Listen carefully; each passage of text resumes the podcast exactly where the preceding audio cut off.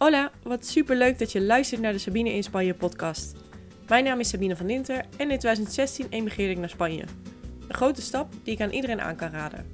Mijn doel met deze podcast is dan ook om jou te inspireren en te helpen bij het leren van de Spaanse taal. Ik deel mijn ervaringen met je over het leven in het buitenland en alles wat daarbij komt kijken. Vamos! Ja, leuk dat je weer luistert. Het is weer woensdag vandaag en daarom ehm, gaan we het hebben over de Spaanse taal. En vandaag heb ik een onderwerp voor je klaarstaan um, over Duolingo en waarom je door de app geen vloeiend Spaans wil leren spreken, maar dat alsnog belangrijk is um, om daarmee door te blijven gaan als je dat op dit moment doet. En um, Duolingo was een van de eerste manieren waarop ik met Spaans in contact kwam eigenlijk. Ik ben er goed dat ik tijdens mijn studie had ik wel wat Spaanslessen, maar dat vond ik op dat moment best wel lastig. We hadden maar twee of drie uur les per week geloof ik. En ja, ik vond het lastig om alleen daarmee zeg maar het niveau te behalen wat ik graag zou willen. En wat je dus eigenlijk ook wel nodig had tijdens de uh, mondelinge examens bijvoorbeeld. En um, toen kwam ik bij Duolingo terecht. En we hebben het nu dus over, ja, wat zal het zijn? Um, ik denk een jaar of acht geleden of zo, zoiets. En op dat moment dacht ik, nou, dit is geweldig. Want ja, Duolingo is natuurlijk een hartstikke fijne manier om um, het eerste contact met die taal te hebben. Je leert de basiswoordjes. ja, het is eigenlijk een hele spelende wijze manier, zeg maar, om um, de taal te leren. Hè? Maar ik merkte wel snel al dat ik tegen een muur aanliep, zeg maar. Ik had op een gegeven moment had ik wel een niveau behaald, ook dus door die klassen, um, waarvan ik dacht van, ja, Duolingo brengt me op dit moment niet heel veel meer. En um, dat bleek ook zo te zijn, want ja, ik denk dat je het verhaal inmiddels wel kent van toen ik naar mijn stage uh, ging, zeg maar, dat ik dacht dat ik best wel een goed niveau Spaans had en dat toch best wel tegen bleek te vallen.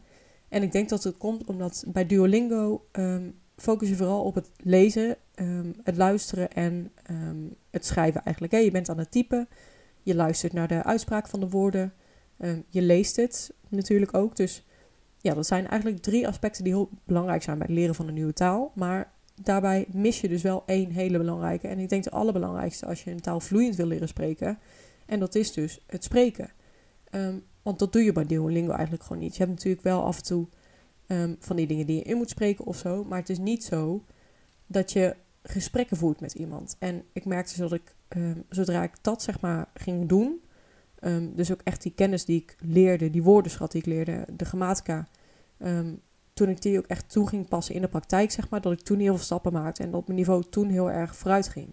En het is dus hartstikke fijn als je Duolingo gebruikt, dat je kunt zeggen van, nou, ik heb een streak van uh, een jaar of wat dan ook. Maar betekent dat ook dat je um, de taal al een stuk beter spreekt. Want je kunt in Duolingo ook heel makkelijk, zeg maar, um, die streak krijgen door één, iedere dag één makkelijke oefening te doen. En dan ga je door met je streak, zeg maar. Dus je kunt eigenlijk jezelf ook wel een beetje voor de gek houden. Dus wat ik hiermee wil zeggen is dat je dus, het is voor de basis is prima. Maar als jij echt die taal vloeiend wil leren spreken, dan zul je meer um, moeten doen dan alleen dat. En nou, je weet misschien inmiddels wel dat ik dus bezig ben met de Zelf Spaans Leren Academie. Um, als je nog niet in hebt geschreven op de wachtlijst op mijn website sabineinspanje.nl, doe dat dan zeker even, want um, daar ga ik dus een platform ontwikkelen waar je dat wel allemaal kunt doen. Um, en je dus een veel vollediger beeld krijgt eigenlijk van de taal en je dus ook echt vloeiend kunt gaan spreken. Dus niet alleen die standaard zinnetjes van ja, we drinken melk of zo, maar ja, echte gesprekken die je ook in het dagelijks leven toe kunt gaan passen. Stel je wil naar Spanje verhuizen, dat je ook echt die kennis toe kunt passen en gesprekken kunt voeren uh, met de lokale bevolking, dat je nieuwe vrienden kunt maken, wat dan ook. Dus um, doe dat zeker even. Um, ik vind het ook hartstikke leuk als je een bericht stuurt op Instagram. Um, dat kun je ook door me te bereiken via Sabine in Spanje. Dus ja, dan spreek ik je heel graag volgende keer weer. Hasta pronto!